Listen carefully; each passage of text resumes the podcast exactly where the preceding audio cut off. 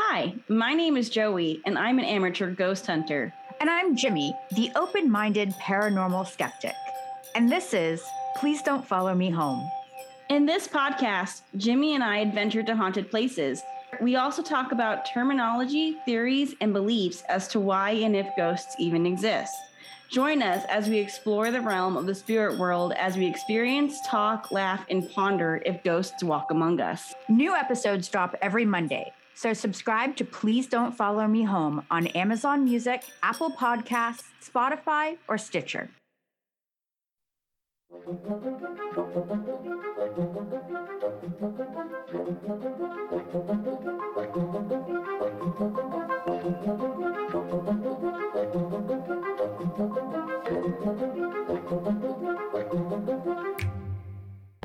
The subject of this two part series is a cult, and more specifically, its charismatic and narcissistic leader that took what was once supposed to help those that struggled through the battle of substance abuse and used it to enrich himself, empower himself, and would ultimately lead to kidnappings, beatings, and attempted murder. And doing almost all of it with the approval of, or at least to the blind eye of not just local government and authorities, but the government and authorities of the United States. Popularizing themselves through the celebrities and junkies of the 60s and 70s through the therapy known as the game, this cult would eventually turn from a discussion group to a nonprofit to a tax exempt church where its members were never allowed to leave, at least not unscathed. And when you take into account that is the birthplace of the troubled teen therapy industry, the number of lives it has affected could be into the millions. Of course, I'm talking about Charles Dederich and the cult of Synanon.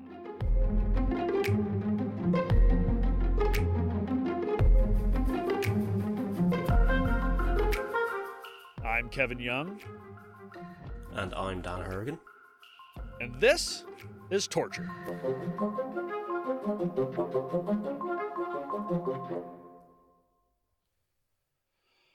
All right. So, Dan, what have you been up to? We haven't talked in a while. Yeah. Um not much, to be honest.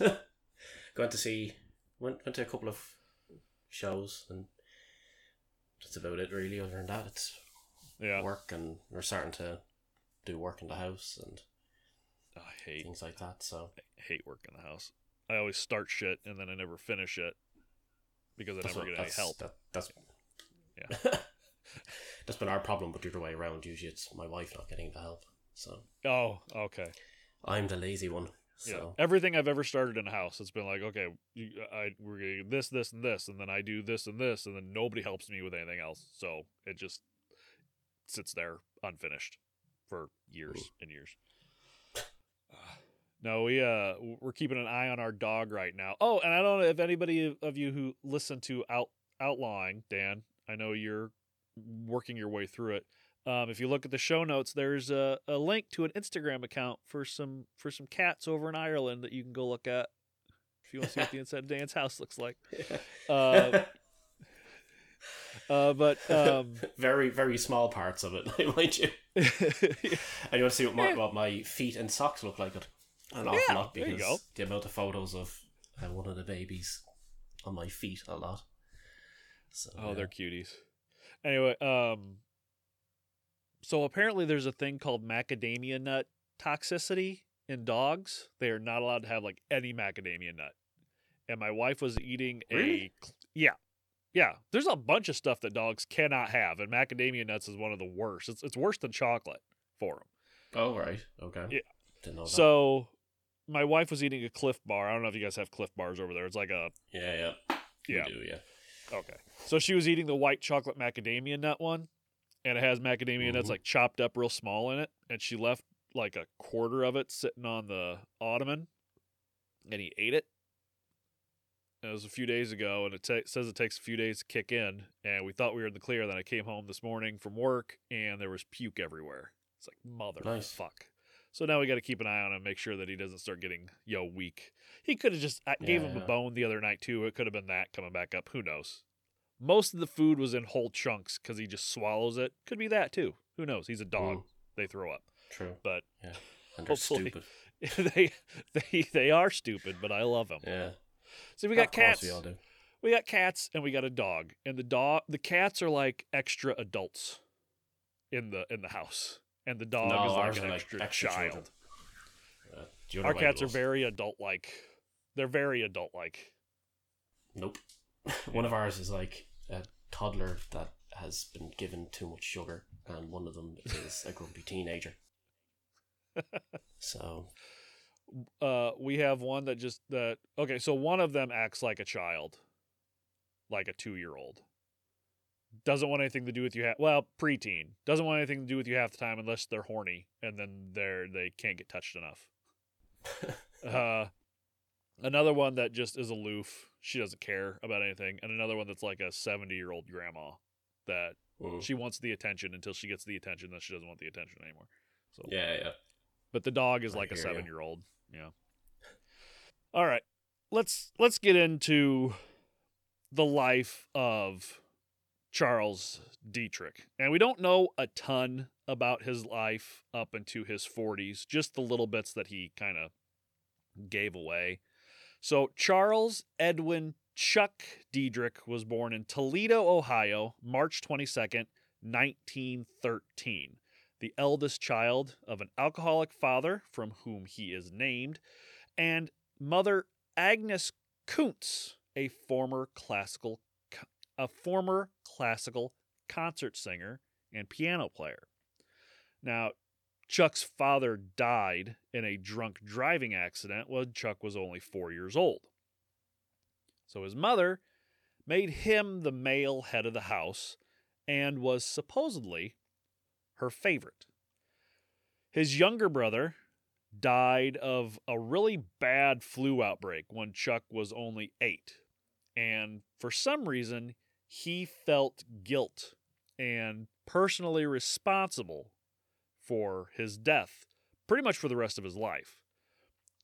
So much so that he made a conscious effort to never bond with children ever again, including his own. This is starting Which to is sound problem- a lot like Johnny Cash. it's problematic. Kind of, yeah. Except there's John, was it Johnny Cash's older brother that died? Yeah, it was his older brother. Yeah, he Should have been should have been the other son. Should have Yeah. been. I when I think of that that that part of Johnny Cash's life, I think you think of the scene in Walk the Line where he dies. But I always think of Walk Walk Hard. Walk hard. Yeah, that's what I think. He's split in half. he's play, yeah, he splits it right now with the saw Yeah. blade. Yeah. Oh, Uh, what okay. a movie. Uh, That's what you're like. are you are you guys doing drugs? Dewey, You don't wanna you do don't want to do drugs. Drugs are amazing, but you don't want to do. them. Okay, get off of that before we just start quoting shit.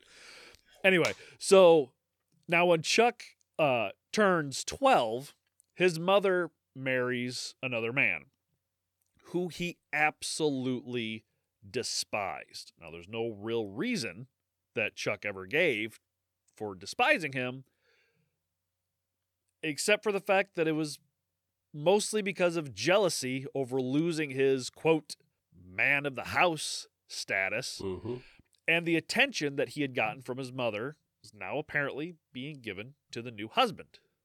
So he was, you know, No longer the favorite. yeah, he was the favorite. He was the, he was the top of the tier, and all of a sudden this new man comes along, and he's getting all the the love and attention that he was getting, and completely fucking hates him for it. Which, I mean, he's only twelve, so I guess we can't hold too much against him. It's kind of how preteens act, you know. Ah, sometimes. Yeah, I've been in that- Sometimes, not Yeah. exactly in that situation, but like when I moved in here, I think Connor was about that age. yeah. Now, obviously, I haven't heard how the stepfather may have been treating him, but you know, Yeah. Yes, well, when I got with my wife, she, uh, uh, her three, her oldest was seven when we got together. So, and, and they didn't, they never had a dad. Their dad skipped out on them like right off the bat. yeah, So I came along and it was, oh, they had, you know, it was, it was fun They they didn't have any of the jealousy or anything like that. My kids kind of did though, but not hers. Uh, his mother would try to raise him as a devout Roman Catholic. Quote, I believe literally that I would go to hell if I didn't go to church on Sundays. That's how a lot of people thought. You don't touch yourself, or you, know, you have to apologize to God after you jerk off. Yeah. Uh, but when he was four, when he was fourteen, he read his step- stepfather's copy of H.G. Wells's *The Outline of History* and quote became a militant atheist almost overnight. Soon after that, from a mix of jealous rage due to his mother's new husband and Dan, what many of us many of us atheists have come to face with the sudden realization of ha- of life having very little actual meaning and that we are all ultimately on our own to face our own problems in this universe. When you find out that there is no overwatching all-powerful God, he began drinking heavily and getting into various forms of trouble. Again, he's 14. Yeah, yeah. Yeah. That's a bit ridiculous for. I mean, it's the 1920s. So I guess, you know, people don't really Was it not Ta- prohibition then? or was that only in certain uh parts? I thought it was all statewide around then. Or was it yeah, just before yeah, yeah, the late 20s through the 30s, all that. Yeah, uh prohibition was going, but that didn't matter. I used to live in a house uh in another in town with my with my ex and my kids that used to be used to be ran by a woman who had a speakeasy in in the backyard. Nice. Al Capone actually ran the town town I used to live in. Al Capone actually ran booze, moonshine through that town through a series of tunnels to get it to Chicago. So Alright. prohibition didn't really matter all that much. Yeah, I was gonna say, I can imagine if they tried that here. It just it just Shudder the thought. It just jacked up the violence a lot. Pretty much is all it really did. Yeah. Yeah, Ireland going into prohibition. Holy shit. We talked about the purge on the last episode. Uh yeah, I know we're not that bad, really. Like, we're. I was actually only saying it to somebody recently, but uh, yeah, it's not really as bad as everybody seems to make it out. Like, just just countries are way worse than us. Like Australia, for example, have a far worse yeah. Oh, drinking oh, culture. Amer- America America is probably worse as far as alcoholics go.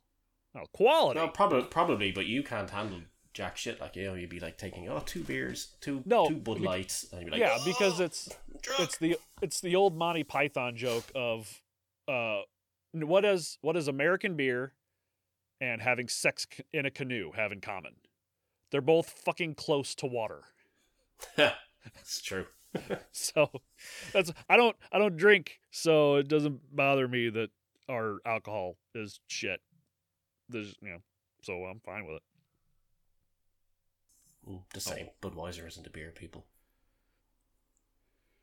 It's the it's the the apparently the king of beers in a, in a country that doesn't have a monarchy.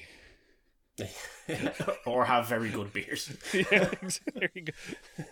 There's actually a brilliant story behind that beer, though. is, Um, it's from like a Czech beer called Budvar, and from a town called Budvar, which is what it was, or the town was called Budweiser or something like that. But um, apparently, whoever made Budweiser visited, tried this beer, wanted to recreate it when they came home, and made an absolute hames of it. And It was uh, it was it was the the uh, Anheuser Busches um actually brought it came from Germany to St. Mm. Louis and started brewing it here.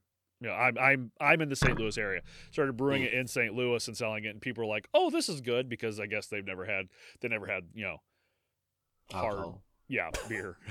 all the all their I mean.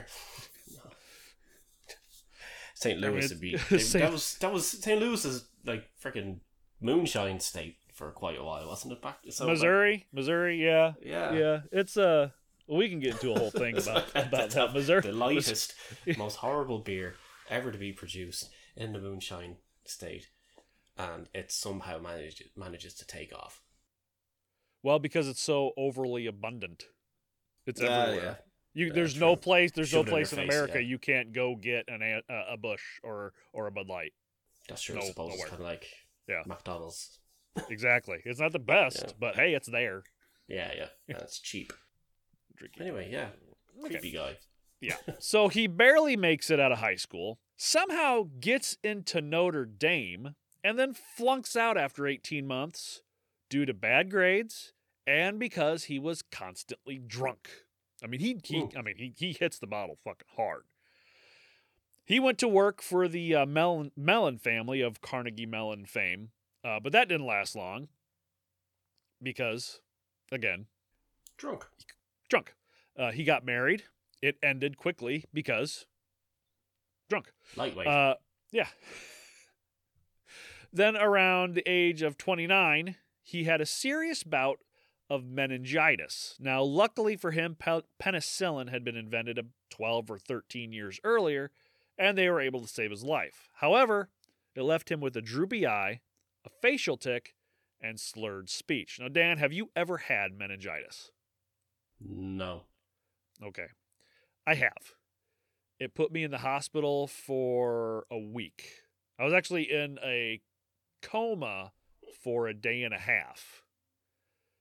It. I had a Right, I okay. had a I had a a, a a stroke with it. It it was one of the scariest things I ever went through in my life. Some of the worst pain from migraines I ever had in my life. It's terrifying. For those of you who've had it, spent a week in the hospital recuperating from it. I wasn't allowed to do anything for weeks after that. I had to continually take medication afterwards uh, for like six months af- after all that. It sucks. Meningitis fucking sucks, and I can't imagine what it was like to go through back before they when they only had penicillin because they they jacked me up on a bunch of shit to make sure that I wasn't going to die because I came close. I came very close. They thought I was on uh, heroin or something. Really? They thought they thought they thought I was doing hard drugs because all of a sudden I started, you know, whole right side of my body went completely numb and Yeah. I couldn't weird. walk. I couldn't talk. Jesus. And then I circles. yeah, and, and I I puked everywhere. And then uh, I passed out and I was out. And they couldn't wake me. up. The only time I'd wake up, I'd like wake up in spasms every few minutes. Oh, I broke the uh, the restraints on the CT on the CAT scan machine that they had at the hospital because They I was just trying to jerking so off. much. Yeah, That's that's that's. and that's then for strong. I broke the restraints. and then for the next day and a half, I was in a coma, and they didn't know if I was ever gonna come out of it. So trust me, meningitis fucking sucks. So it left him again with a droopy eye, facial tic, slurred speech. Uh, he would after this spend his time drinking and pedaling around, puddling around the woods or so uh, around town for about the next uh, decade until around the age of 40, he decides he's going to pack up, head to California, go to Santa Monica Beach with the intention of becoming a beach bum. Life goals. eh? This is literally just him just fucking giving up. I'm just gonna take all my I'm gonna take my alcohol, I'm gonna go to California, and I'm just gonna sleep on the beach. And Oh, and he does this for a long time. Just imagine him waking up on a Monday morning just thinking, this is what my life is going to be now. Just getting up, getting on that bus. Yeah. well, I know he had a car. He he drove himself out from Ohio all the way to California, which is a few thousand miles. I can just imagine like the Big Lebowski showing up on the beach. Like, you know, like that. Just have that image on my head. Like, yeah, yeah, just the dude showing up like a, the dressing gown, the whole thing. yeah, just It's just the dude yeah. showing. It's like, man, I Yeah, mean, now I'm home. whatever, man. You know. Yeah, Uh, he gets out there. He does get a job with uh, Hughes Tools. Um, he doesn't keep it super long. Uh, he gets married again, and again, that ends because drunk. drunk. Yeah. He spends about three years on the beach in quote a holocaust of boredom. I'm sorry. Hold on a second. sorry. So he moves off to live the life of a beach bum. Yep. Manages to somehow find a woman who was more than willing to marry his ass while Yep. he said beach bum, Yes. but him drinking is too much for her to stand, so she leaves. Obviously, So- she takes half her sandcastle. So depending- together. D- depending on what you read and what you listen to, some had said that he got married after he went to California. Some had said he got married in Ohio and took her with him. Um, it it, it wasn't clear because I saw both, and I Yeah, heard I'm just trying to figure out what her what her standards are. Though, Uh, for- if if he was already in California and she married him, I think it was probably they knew each other from work. Uh, if she lived in Ohio and moved out there with him, he probably didn't tell her his plan on just living on Santa Monica Beach. Mm. It's like, oh, there's a nice place we'll we'll we'll live at, and then it's sand. great sea views. Uh, but Oh, yeah, God. he did get married and it ended again uh, and he would spend three years on the beach in, a, in what I, again i said a holocaust of boredom his words he hated being bored and i don't know what else you do when you're a fucking beach bum other than be bored he's too fat and old to go surfing Yeah, too drunk to go surfing. too drunk to go surfing. So he was just a wino stumbling along the ocean breeze with no real friends or family. He had children, but lost contact with all of them. Eventually, he would find himself passed out drunk in the house of a doctor friend who told him, quote, Fatso, if you don't go to Alcoholics Anonymous, you're going to die. So at 43, he walked into an AA meeting and changed the course of his and several others' lives forever. Do they have AA in Ireland? Yeah, yeah, they do. Yeah, Do they? I didn't know if that was yeah, strictly yeah, same in- kind of thing. No, it's it's may not be the exact same thing. I don't know if that's a, a specific body. If you get me, I thought it was just Yeah. a thing. I don't know if it's a, a very specific body or group that runs a thing called that. But uh, they, if not, then have the very very similar. yeah, Alcoholics concept here. Got the twelve steps that you go through, and you you know you I give yourself hundred percent confirmed because I've never gone to it. So yeah. yeah. Uh, Alcoholic Anonymous is for quitters. Yeah, exactly. Yeah, and, why would I want to do that? You know, just listen to this. so uh, yeah, you got twelve steps. You you give yourself over to uh, quote a higher power and all that. So okay, that's no good. I don't have to. ex- not to go. Yeah, exactly. Uh, yeah. Uh, okay, well, that's good. I don't have to explain AA because I don't really know a whole lot about it either because I've never been. Chuck was a fairly large man, not super, super tall, but a large man, pale skin, seemingly untouched by the California sun. A droopy face, raspy voice. Partway through his first meeting, Chuck he saw these people up there talking, and you know, the type of guy Chuck is. He marched up to the podium and shared with the group. Now, despite his appearance, he was insightful, funny, philosophical, most importantly, brutally honest with the others and with himself.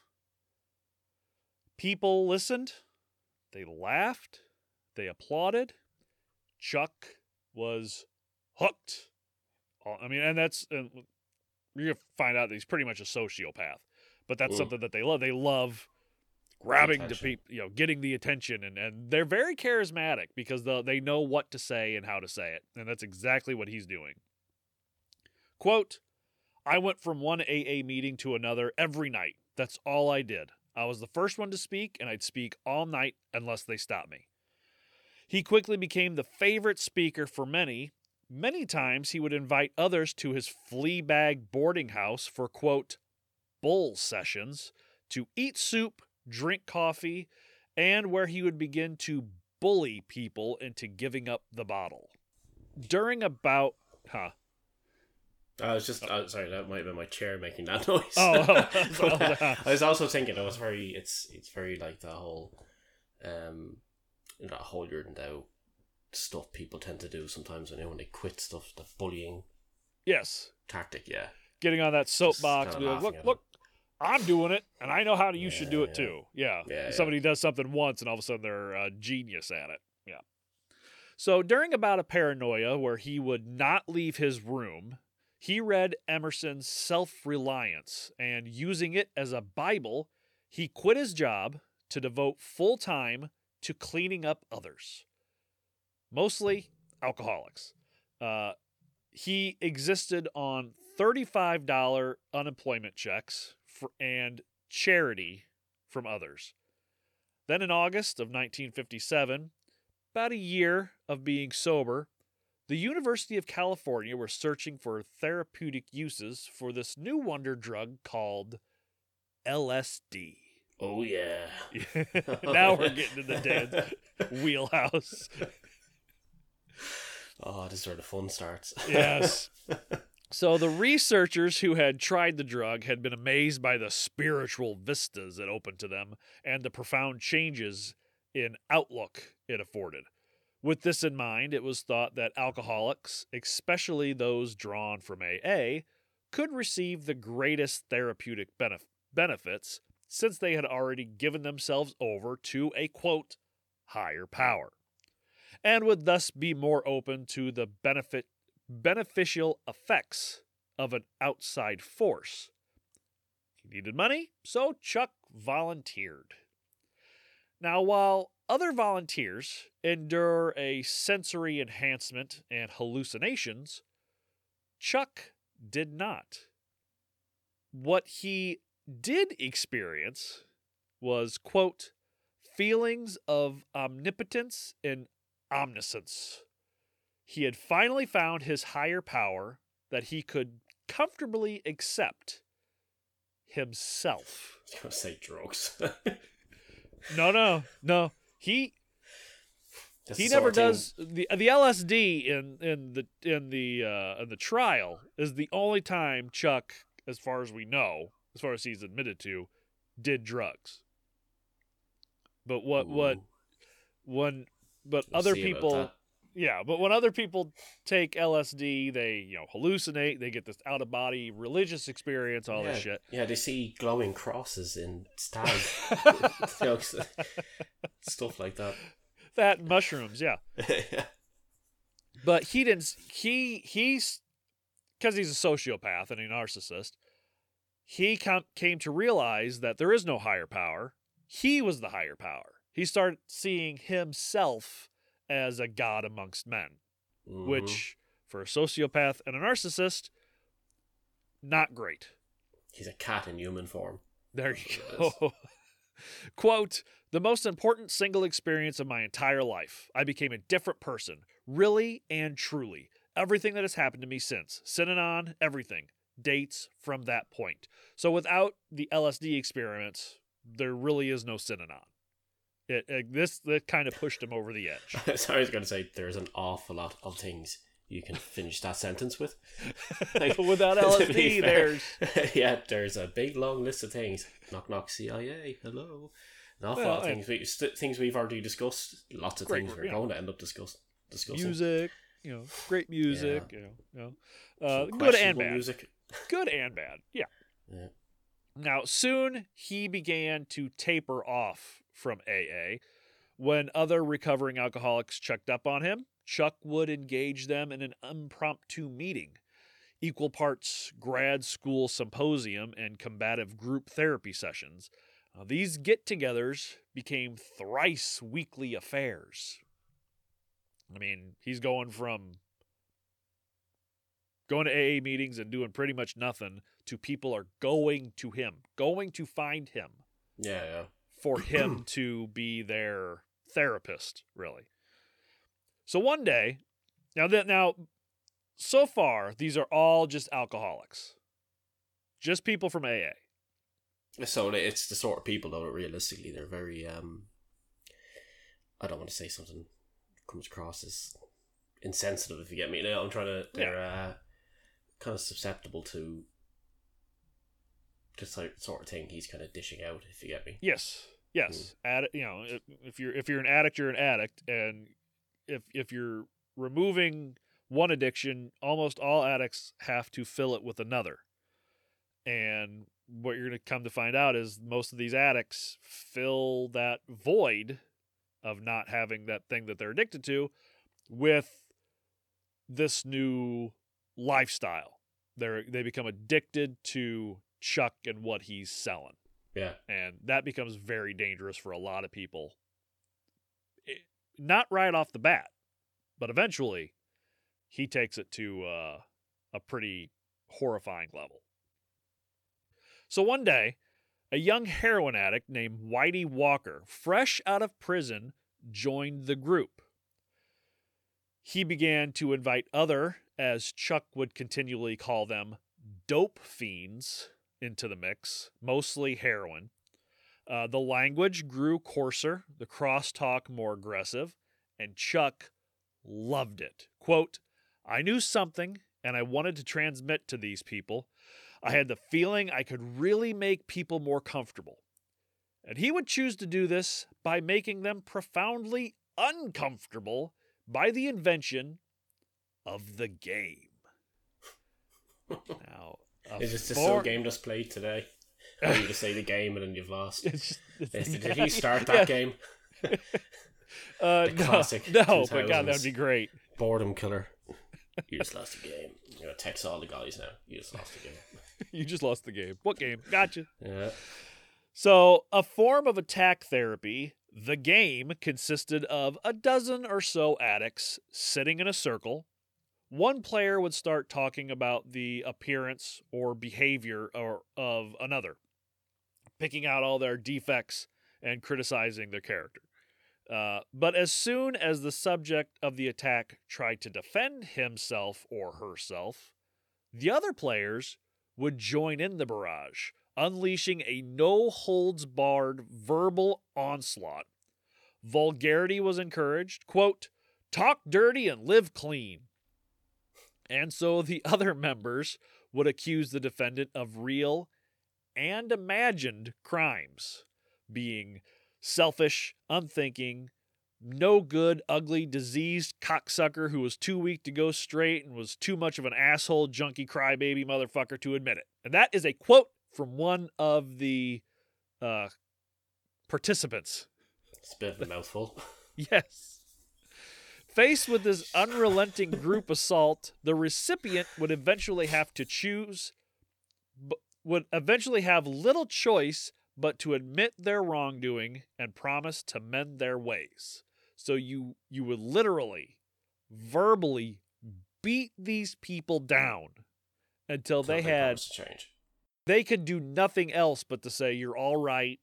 Um, I'm sorry. I'm gonna change. I take the I'm rubber, you are glue stance on everything. So that'll be my view the whole time. Bring it on. Then, when that was done, they'd turn to the next person in line and do it all over again. And this would happen to each person in the group. Uh, some of the former players uh, said, quote, the first time it hits you, it absolutely destroys you. No matter how loud you scream, they scream louder. No matter how long you talk, when you run out of breath, they're there to start raving again at you and laughing. Emotional catharsis was the aim. It was vicious, but it actually seemed to work. Chuck said, quote, one cannot get up until he's knocked down, which is actually kind of profound when you think about it. Mm, yeah, but you don't like beat them down. That's Yeah. It's, it's like So, try, you walk out and hack somebody's leg off and be like Yeah. beating down, physically beating down to the ground. Like, yeah, get back up, motherfucker. I'll make Well- you stronger. so here's the rule though with it, and it's it's real. The only there's two rules: no alcohol or drugs were allowed. hmm No violence.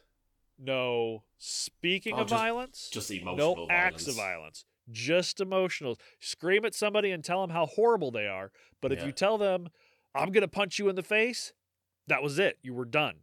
You were not allowed to speak of any violence because they wanted you.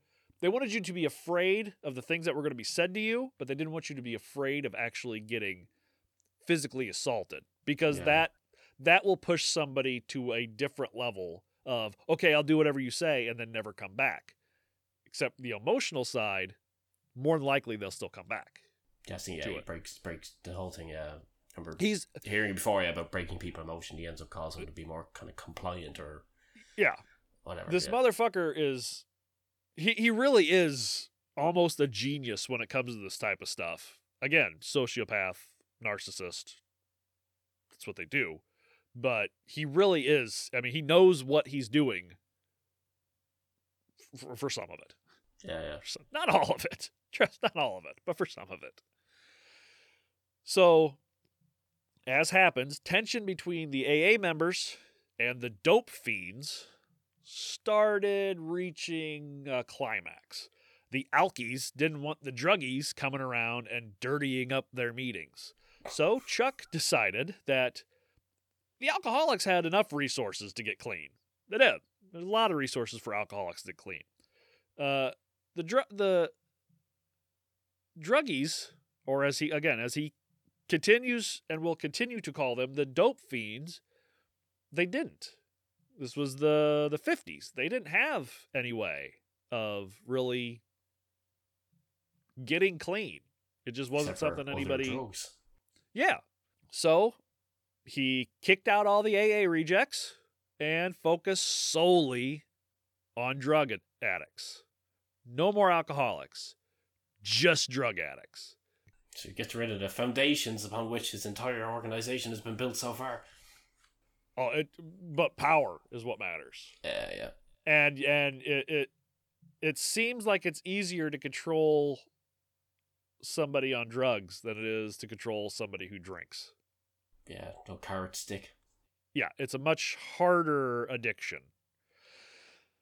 At, at least it seems so. So, one of his addict, one of the addicts, slurred the words seminar and symposium together. Chuck added uh, anonymous into it, and the project was now called Synanon. Alright, I was expecting a really weirder word than that. Sanamba It- Palabas. Yeah, it was a seminar and symposium. He kind of is. He's a synonym. Seminosium. and then he and then he and then he added anon on the bottom on the back of for anonymous. So it's. It's the stupidest fucking word ever. Synonym. You think, yes, that's I've been saying that for the past two. Is synonym. Yeah, Synonym. cinnamon. Cinnamon. Like it's like a three year old trying to ask for cinnamon. Cinnamon. yeah, yeah.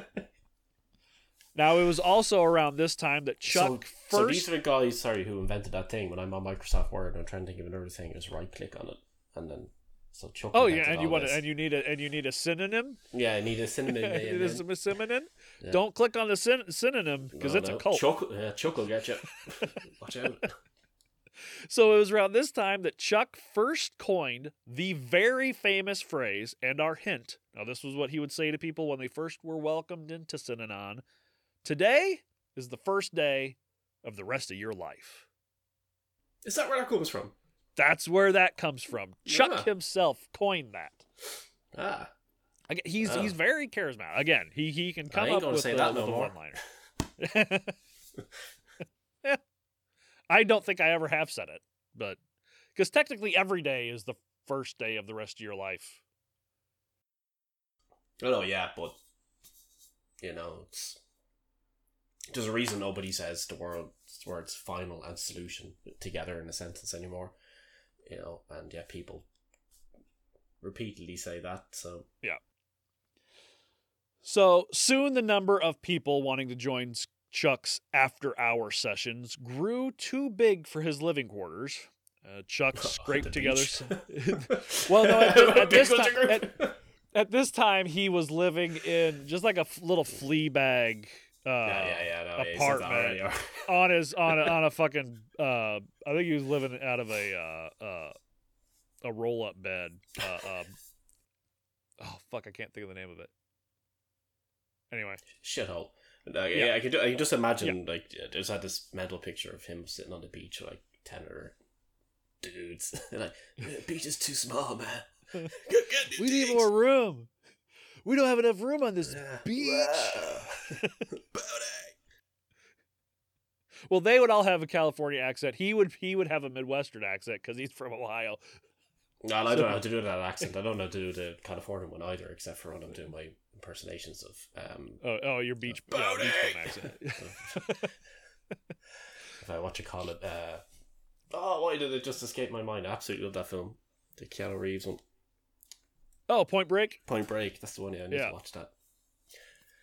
Another Keanu Reeves movie. Sort your fucking life out. Yeah, that right. true. That's very true. So, so anyway, soon the number of people wanting to join Chuck's after-hour sessions grew too big for the living quarters.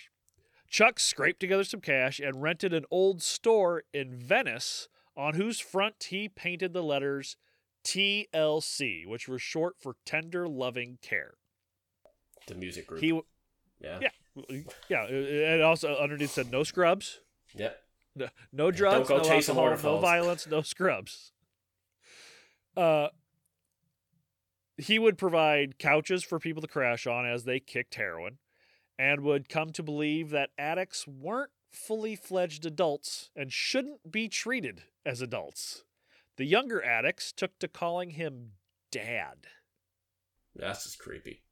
yeah, I know. If he- Especially if he, if he probably insisted upon it. Oh, I And am it- sure he insisted. It was his idea. He Oh, called just me call me Dad. It's okay. So they would shower with the hose hanging from a window. Did you shower with, with numerous hoes? just just, way you- just, just one way you said hose hanging Oh. out of a oh. window. Oh, that- they'd oh, that no, they'd shower with a bunch of hose. Yeah, yeah. That's what I thought you said Actually, at first. but They probably but then but then they would beg beg local shops and prostitutes Oh, for food and money. so there's your host. and they do this to get by.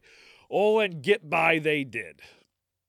On the wall was a uh, a ship lifesaver called the U.S. Hang Tough, and Chuck pulled on everyone to stay, promising that a great future would emerge. When members kicked and their shakes disappeared, many were told their problems were still that they loved their mothers and were given suggested mates for holding power. So, yeah, again, pretty typical for a cult. Well, you're not completely healed, you still have mommy issues. yeah. Here, go hang out with this person and you two buddy up. And they could be like your uh your sponsor, I suppose. But don't leave. So, uh, addicts' behaviors and past lives were attacked viciously in the game, still, even after they kicked everything. Members were told their lives depended on staying. Contact with family was prohibited. Again, uh, it's in the cult textbook. Yeah. And there was a system of rewards and punishments started were applied. Again, if you were to write a cult textbook, if you were to write you know, how to start a cult, all this stuff would be in there. Uh, publicly, one was berated or given a haircut, as he liked to call it, for misdeeds or bringing in contraband, and this was designed to be a warning to those watching. Chuck later acknowledged that this was brainwashing. So it's good that he knew what he was doing. It's awfully nice of him to admit. Yeah. Uh, but it was for their own good. He said that freedom to think to a dope fiend was like a gun to a baby. And they washed dirty brains. So, brainwashing. Sorry. I mean, Oh God. he, the guy's full of it. Yeah, he's fucking full. and he's, just he's not that- even close to done. I, I love the the justification of it there. Like it's yeah. Yes, the uh, the whole acknowledging uh, uh, the whole comparing a dope fiend able to think to a baby with a gun is I mean So Chuck started preaching act as if, which meant don't try to reason what Synanon asks you to do. Thinking got you there in the first place. Just trust what you were told and act as if it's right. So it doesn't matter Oh what we're God. telling. It doesn't matter. Do as I say, not as I do. Yeah. Yeah. Ah, yeah. So he really is it- t- treating them as though they're children. Yes. It's Oh, well, yeah. he he's that's how he sees them. It doesn't matter how they, old they are. He doesn't see them as full fledged. Even even when it comes, he doesn't even see them as full fledged human beings. They're yeah, I less. was just thinking that. Yeah, yeah, Yeah. yeah. So in 1958, the group incorporated as a nonprofit. Convinced that his creation was an innovation on par with the alphabet, Chuck predicted that it would be as famous as Coca Cola. Now, my parents lived back then, and I asked them if either one of them heard of it, and they both told me no. So apparently, it doesn't become that famous. But have you heard of Coca Cola? That's what I'd like to know. Uh, we're a Pepsi family. yeah, there you go. so he might have been right in that case. Maybe. So, uh, the city, Venice, didn't see it that way. And in 1962, its inspectors declared the building wasn't up to code and had it bulldozed. So, Chuck moved his flock of about 65 or so members to an old National Guard armory building on the beach in Santa Monica, which drew the ire of the neighbors fearing Synanon would unleash non recovered addicts into Santa Monica who came from other areas. Mm-hmm. So, 10 days after moving, Chuck and three others were arrested for treating drug addicts without a license and operating a hospital in a residential zone. He would spend 25 days in jail rather than move the program somewhere else, and for this, he was seen as a hero a public hero, and Governor Edmund Brown Sr. signed a Save Synanon bill giving Synanon an exemption from health licensing laws. Oh my god. yeah, the worst fucking thing they could do. Synanon was now allowed to have members kick the addiction cold turkey without drugs or medication. Now, a medical board was supposed to establish rules for Synanon, but never did. So, pretty much giving them carte blanche Free to reign. do whatever the fuck they wanted with these heroin addicts. The like I said, the imprisonment made Chuck almost like a martyr and monetary donations started flocking in from the rich and from Hollywood. Guys like Robert Wagner, Ben Gazzara, and this one kind of hurts.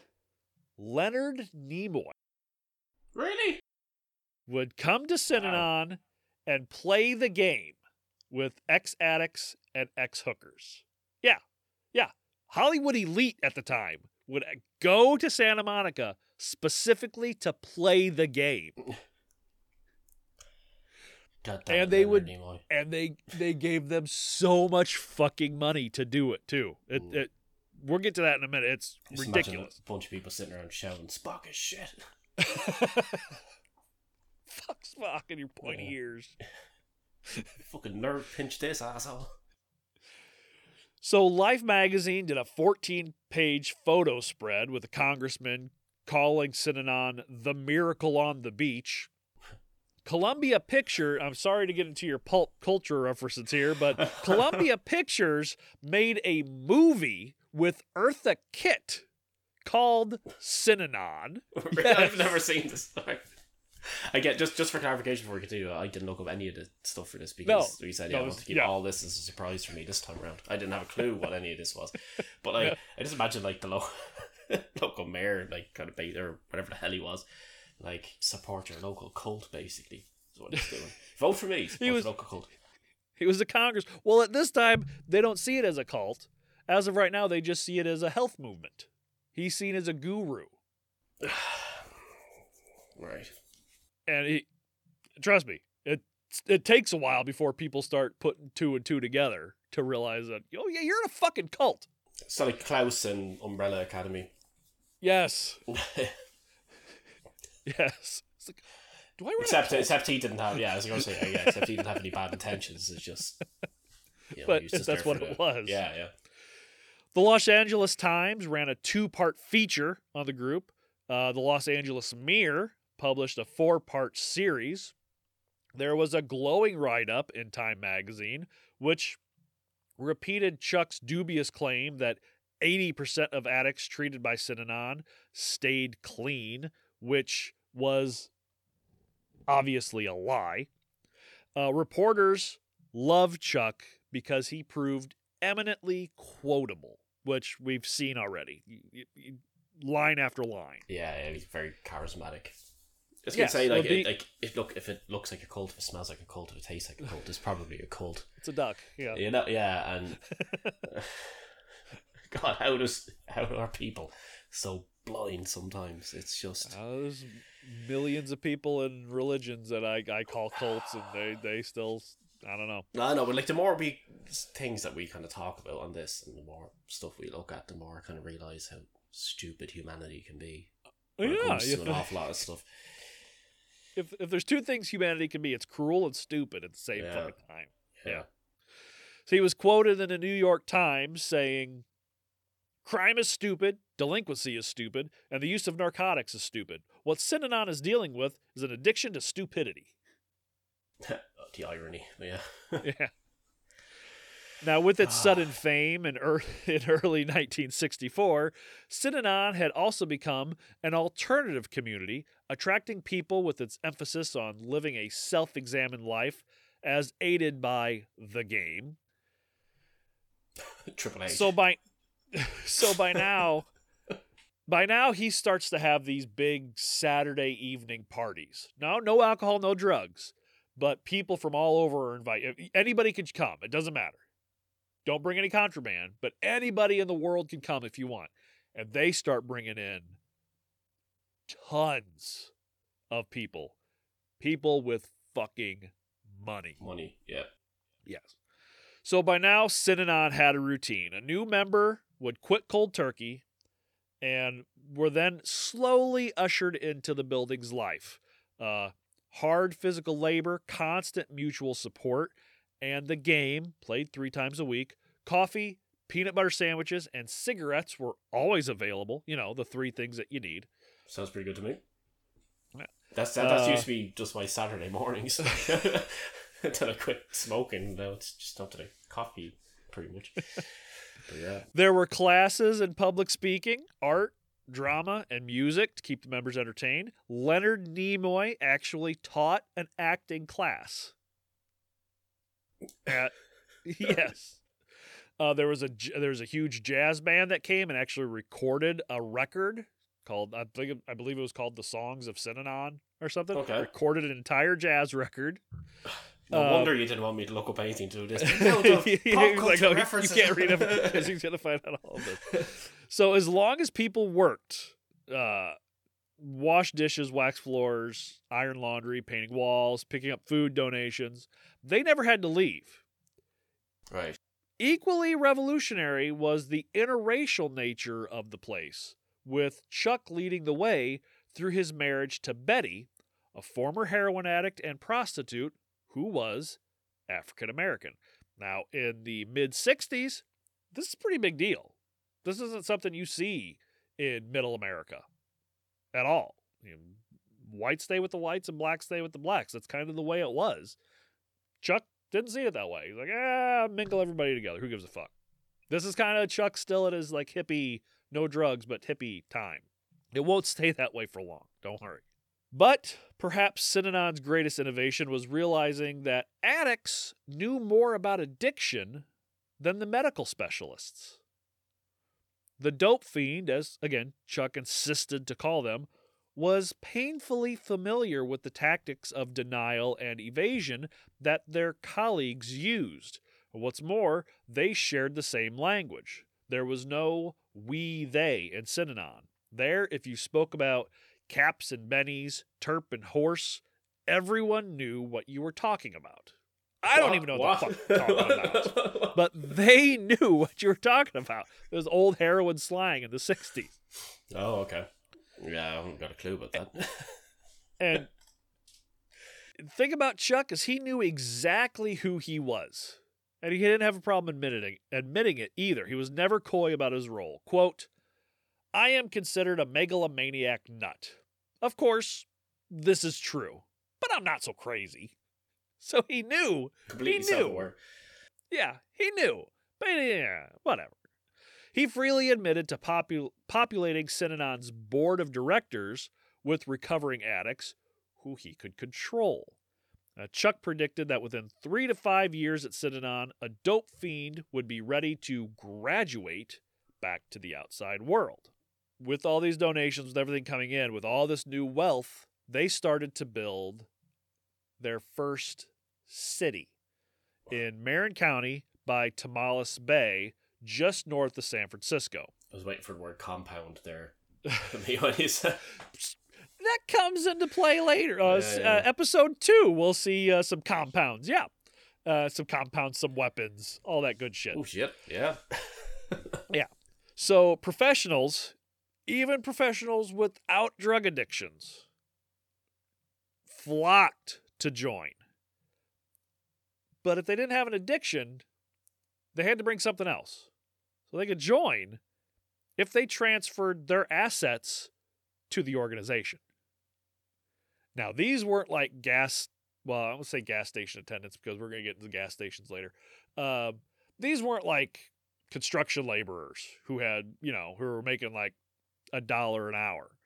We're talking doctors, lawyers, police officers, judges. I mean, people in like power. Uh, certain people with a religion. Yeah. That also begins with S. That seems to attract an awful lot of people of power, wealth, and fame. I'll More mention them in a few minutes. Letter D boy as well. Yeah. I will mention them in a few minutes. But these people, so you have the dope fiends, but these people who weren't dope fiends that came in, they were known as the squares. Squares. So, a few years later, by 1967, Chuck decides that the program it's not a success, and he ends the concept of graduation. He sees it that without continued peer pressure, most addicts revert back to drugs after leaving. So, as full recovery for graduates was not happening sufficiently, Chuck proclaimed no one would graduate, remain forever, and they could build a utopia, uh, a utopian world designed by Chuck. And this would be known as Synanon 2. Electric I Boogaloo. gotta say, it sounds This like, time it's personal. I gotta say, it sounds like some sort of really weird sci-fi, like It's it sounds like the other the other yeah. re- culty religion that starts with an Yeah. S. sitting on two. Synanon developed a business that sold promotional items and it would eventually generate. Now, remember, when Chuck started, he was on a beach making $35 every week in unemployment. They now generated $10 million a year in revenue from gas stations that they owned, pottery making that they sold, apartment buildings that they owned, and other income businesses without having to pay workers or taxes because they were seen as a nonprofit. Let's start cold. I'm just saying it now. Going on record. Let's do that. My God. So with the with the massive amount of donations and assets transferred, Chuck was able to start buying up land and more land in California, uh, Reno, Detroit, New York, and Puerto Rico. And he bought the Club Casa del Mar, a large beachside hotel in Santa Monica, which they would use as their center and dormitory for drug treatment and business operations. They tried pressing old club members into leaving, which led to complaints to the city. Now, the city took action, which again helped push Synanon into an even more powerful position. The city of Santa Monica claimed that it owned the beachfront rather than taking the matter to court. They decide to send the cops and bulldozers to start destroying cabanas and paved courts. So instead of saying, no, no, no, you can't, you don't own this area. The city owns this area. You can't Yeah. force people out. We're going to take you to court and sue you and get you, you know, taken off the land. yeah. Instead, they say they just say, "Oh, send the cops and the bulldozers and just attack them." Chuck went to the airwaves, television, the press, had himself a little press conference, and told them he was gonna sue everybody. And because the city had been in the wrong, they waved the white flag and surrendered, thus making Synanon pretty much untouchable. Like, oh, you were wrong about sitting on already. There's nothing you can yeah. do now. They just you petty fucked up. they did anything after that. The Yeah, thing. you Yeah. fucked up. Hashtag vote So- for your local. Or support your local cult, even, yet again. So they no longer obeyed zoning laws, and the donations, again, picked up. Now, just like Scientology in Clearwater, Florida, they were soon the largest landowner in Santa Monica. He went from living on the beach to Yeah. owning more land than anybody else. This helped lead to the purchase of an industrial building in Oakland for members and outsiders to join in the game, and a block long building in San Francisco being donated to them by the state. Didn't buy it. The, sta- the state of California gave them a block long building in San Francisco, one of the most expensive places to live in the fucking world. They just gave them a building. Sometimes the things we discuss on this make me a little bit angry. like, my god. yeah. Okay, so so now things start getting strict and the whole system was going to start to change. Uh, when people would step out of line and receive and receive their, you know, haircut, it was no longer metaphorical. The men would have their heads shaved completely bald, and the women would be forced to wear stocking caps. Now, the story of how people began being shaved clean has a few different origin stories depending on where you read it. The one I've seen a few times was he was inspecting a building uh, they were working on one day, and he was walking through the basement of this building, and he hit his head on a low hanging beam. He flew into a fucking rage, screaming, cursing, and asked who put the beam there that low. A worker stood up and said it was him, and Chuck told the others to give him a haircut, meaning they should dress him down, meaning they should, you know, just yell at him. The worker himself decided that in a show of remorse for his actions, he should have a real haircut, and he shaved his head completely bald. Some of the other workers saw this and decided to do the same since they were all working in the building at the time. So the rest of the workers also shaved their heads. Chuck loved it, as he also had a shaved head, and he ordered all of the men to shave their heads. To stand in solidarity with the men, some of the women also shaved, including his wife Betty. He loved this also. So, everyone, man, woman, and child, were to be shaved bald. Not crew cut, bald. Like, me bald. Like, you, you bald. All of it gone. in solidarity with their new daddy. Yep, pretty much. You'll you'll you'll see this often whenever Chuck decides something's good for him, it's good for everybody else, Mm. and that's going to become problematic later. Chuck also began with family separation. Again, cult fucking textbook. He would take babies from their parents to be raised in a quote hatchery. what? Mothers- Is that what Yes. they call it? That's what it was called. It was called the hatchery. Oh, dear lord. Mothers who wanted to see their kids too much were called head suckers. Uh, the mothers and fathers that came to Synanon without their children were given a chance to get them back through the use of the kid snatchers, a group of members that would go to the homes or schools of children and take them, bring them to Synanon, bring them to the Synanon base to be reunited, to be reunited with their parent, albeit for a very short time before they were shaved bald, put in a pair of denim overalls, and sent with the other kids. That sounds like a really, like, either a really bad, like, Roald Dahl, like, bad guy group or. Like or Yeah. some or like again bringing us back to Dungeons Dungeons and Dragons as we always do. It's like a really bad D and D villain group. Like, you know, the, the kid snatchers. You think, well, there's no way they could just take kids. But Chuck had so much sway in the local scene, and many of the people in power, including politicians, police officers, participated in the game or spent time at Synanon camps. And the fact that the camps were getting more dangerous for outsiders, Mm-hmm. little was ever done to get these children back. Very little. For a while. Children were reared communally in Synanon school by random adults called demonstrators that were assigned to watch over them.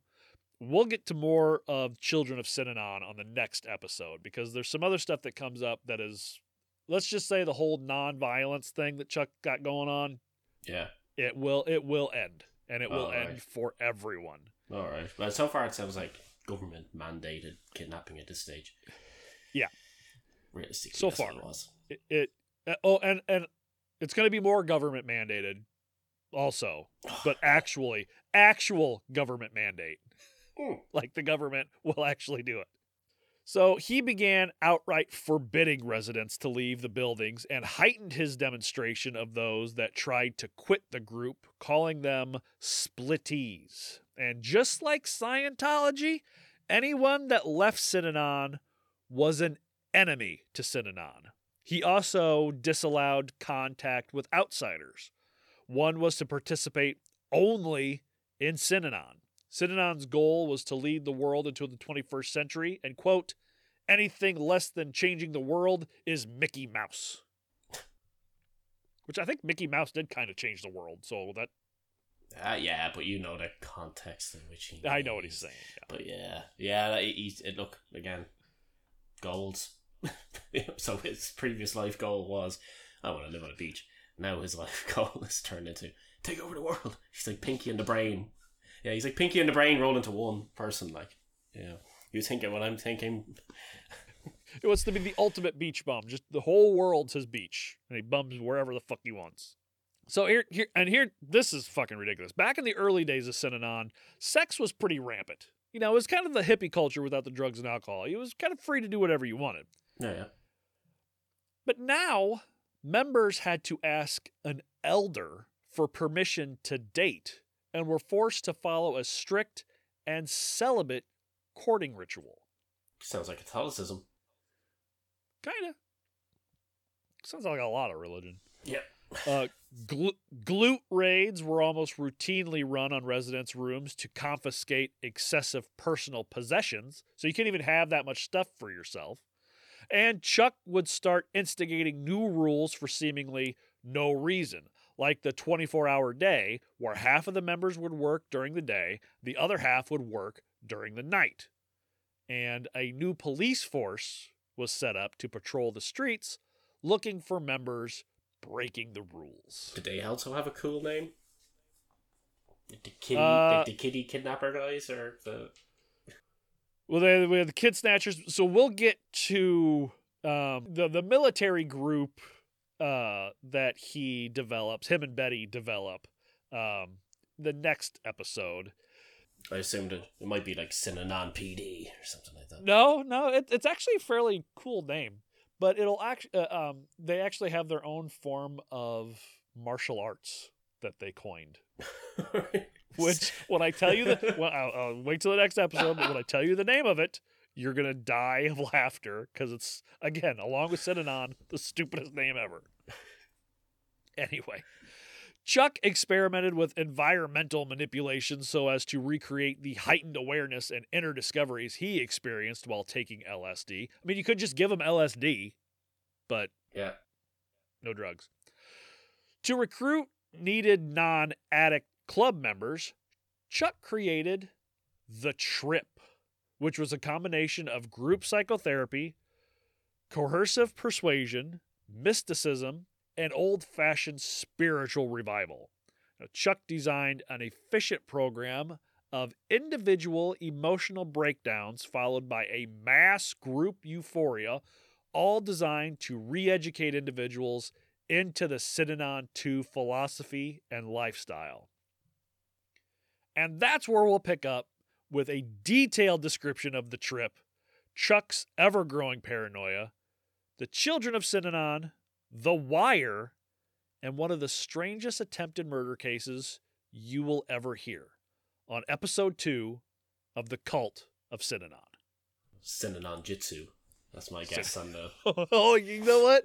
You're close. You're actually pretty close. I'm gonna make you wait for it. Wanna- but you're actually you're you're closer than you think you are. It's it's not it's a different form of martial arts, but you're you're oh you're you're oh you're hmm. almost there. Cincinnati. Uh, I don't know.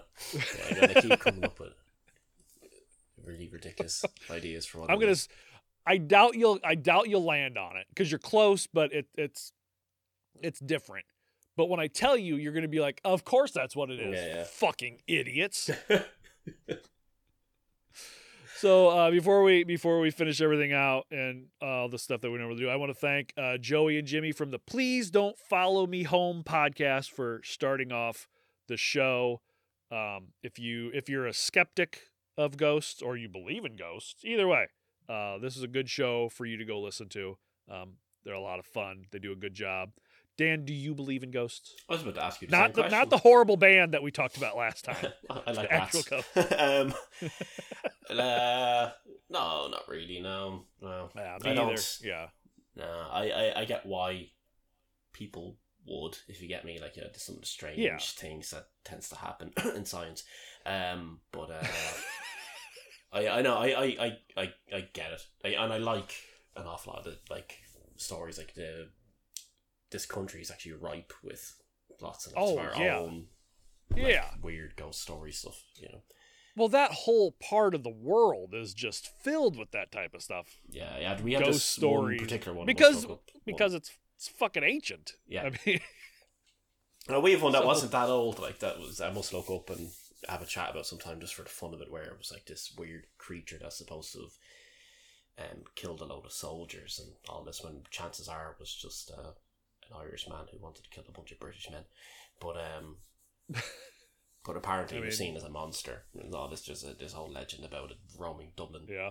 back in like the eighteen hundreds or something like that. But uh, Well, I would say so. If it's an Irishman trying to kill a bunch of Englishmen, I imagine he's probably a hero in Ireland, and then the monster he's he's considered a monster in England.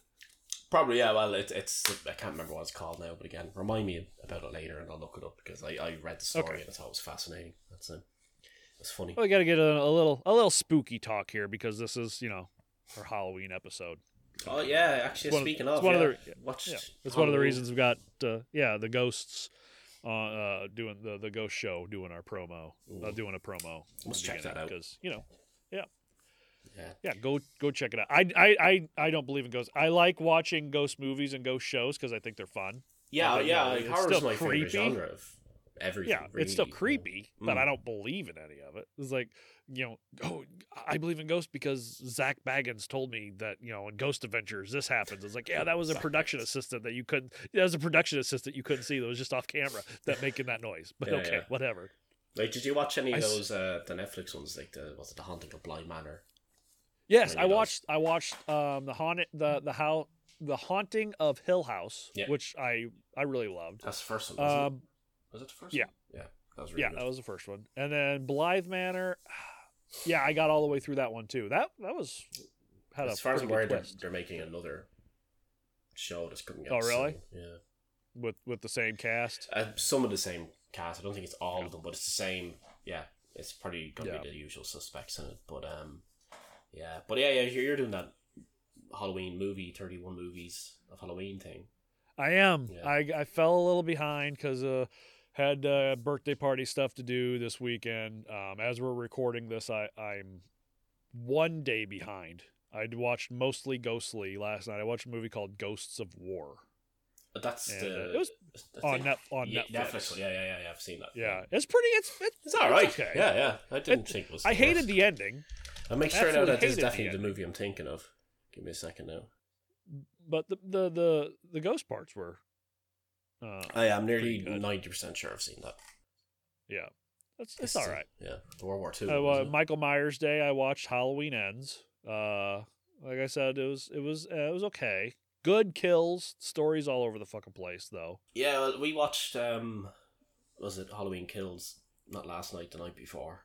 And Yeah. I, am a fucking huge Michael Myers fan, and Yeah. um, they. I I thought it was kind of weird the way initially when Oh, I'm trying to think of what stuff to say without ruining anything, but like it's it's kind of like the first. if you one haven't of the seen, uh, it, remakes. it's been out for like two years, hasn't it? Yeah, yeah, yeah. But like, it, it- so the first reboot of it, like the way it's they laid out as if it's like a sequel, they ignored most of the other films. Yeah, they more You know? everything else except for the first one. Yeah, Yeah, but they made it out as if they ignored everything after the second one initially, you know. But then Yeah. this one here, then it's like they made out as if they ignored everything but the first one because I had the whole thing of straight after he gets shot and falls out the window and everything, which is fine, you know. But um, yeah, the bit of uh, some of the stuff in it was a bit needless, you know. Like, Yeah. the- but uh, other other than that, like, yeah, I mean, I liked it, but I think you're it gonna think that about you're gonna think that about Halloween ends too. You're gonna be like, why? What? The, like a whole story arc in it. I don't want to give anything away, Yeah. but there's a whole story arc in the movie where like this is unneeded. yeah, At least that's how I felt. Yeah. Other people might watch it and be like, "Yeah, that was great," but I mean, it, again, it was, you know, it was better than most of the offshoot Halloween movies, but it was still, you know, it was all right. Good kills, really good. The kills in it were good. A kills in it were very good. classic season of the witch. Mm. Yeah, What an absolutely fantastic film. yeah. isn't that the one? Isn't that the the supernatural one? It's one? the one that has nothing even- to do with Michael Myers at all. Like, it, Yeah, it's it the doesn't. Michael yeah, Myers it, like, yeah. They, they were trying to make initially they were trying to make it like this kind of franchise that didn't necessarily have anything to do with him. It was if after the second movie he actually died, and then they're going Yeah. off to do other movies like um that had nothing to do with him, but it bombed so much they're like, oh, better bring him back. Yeah, yeah. We're gonna make a Halloween movie. You probably want to put Michael Myers in it. He's kind of the big thing. Yeah, exactly. Yeah. Exactly. But I always thought that was kind of funny. The way At least they that. never. Hey, at least they never pulled a Leprechaun or a Jason and put him in space. Not yet. They have. Michael Myers in space. He just float there. He's not aggressive enough. He just float there. Yeah, Oh, yeah, they, fuck. they'll they'll do that soon enough, I'm sure. Know, But I think tonight. I think tonight on uh, on that list is ho- Italian horror. So I need to find some Italian. oh, like um, is Cannibal Holocaust Italian? There's there's a few. Oh, I, I know I, I saw a couple of things when you when you sent me the list originally. I was like, oh, I'm pretty sure I know a couple of good Italian horror films, Yeah, and I looked it up and I must look it up again. yeah. I'll need to look look those up and see what I can find. Anyway, all credits uh, for our reference material can be found in our show notes. Follow us on Twitter and Instagram at TorturePod. Uh, if you'd like to contact us, uh, our email, torturepod at gmail.com. Um, we have a buy me a coffee site now. So if you go to buymeacoffee.com slash torturepod, uh, if you want to donate to the show so we can, you know, uh, get better equipment, better uh, software, Better uh, coffee. Keep the better coffee. Keep the proverbial red light on, which is still on, by the way. Just so you know. yeah, we could be able to buy the on air sign. Yeah. yes, we can get me a, on on air sign so Dan can look at it and go, "You're good." Uh, also, we started uh, the YouTube channel. So youtube.com slash torturepod. Search for torturepod.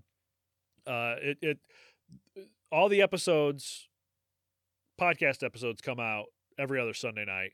The YouTube episodes probably won't be there till Sunday afternoon, Monday morning, something like that. It takes a little bit longer for those, but they are up. They're nothing super special. It, it's like it's not me and Dan. Can't see our Uh, pretty faces. Yeah, not yet. Or anyway. my cat's bum when he jumps up every now and again. yeah, exactly. On, on top of your head. Uh, but you know, it's it's if you like watch, you know, watching something while you're listening to your podcast, or you like YouTube for podcast, it's uh, you know, we we have all the episodes so far up there. You can go find them, and we'll continue to have those for the foreseeable future. Um, we you can donate to us. You'll leave us a tip if you go to our Linktree account, our Linktree login, or not login, our Linktree link on our socials. Uh, there's a place on there that says leave a tip. So if you want to donate there and show your appreciation for the show, we would love to. Ex- we would love to accept that. I'm going to uh, start an Only Dan's account. Only so Dan's uh, if people want to send me money. That's good. Well, this all, I can buy all this money is shared between the. T- all this money is shared for the two of us. It goes towards. It goes towards the show. I'll send you the coffee in the So- post. It's okay. Yeah. All right, guys. Well, that is all I have. And since Dan doesn't know anything about what we're talking about because I told him not to look, he has no pop culture reference. I've one thing. One thing. During okay, the middle of this, I decided to Google something. apparently, they apparently HBO are in the middle of making a documentary about this that is unnamed at the moment. Um. See, So yeah. I didn't I didn't know about the HBO documentary. I know that Robert Downey Jr. and his wife just finished doing a podcast. They have their own like studio. mm-hmm. Just finished a podcast called The Sunshine Place, which I got I got some of the material for this from that podcast because they actually talked to people who were in Synanon. If it's Robert Downey Jr., he's got, you know, all the material from everything he needs at his fingertips. He can go get whatever from wherever. So it was, you know, good research Yeah, yeah. for that. Well, apparently this this will apparently contain never before seen archival material or chronicles the organization's high-minded aspirations, as well as its high-minded end. aspirations. Yeah. So I don't have a clue who the production crew are behind it or the director. Right? Yeah. I haven't got. I don't recognize their names, but I wouldn't be the sort that would recognize their names anyway. But anyway. Yeah. But yeah, that's all I got for that then. All right. Well, again, that's all. That's all I got. Uh, I guess we'll talk to you guys next time. We'll see you. Bye bye.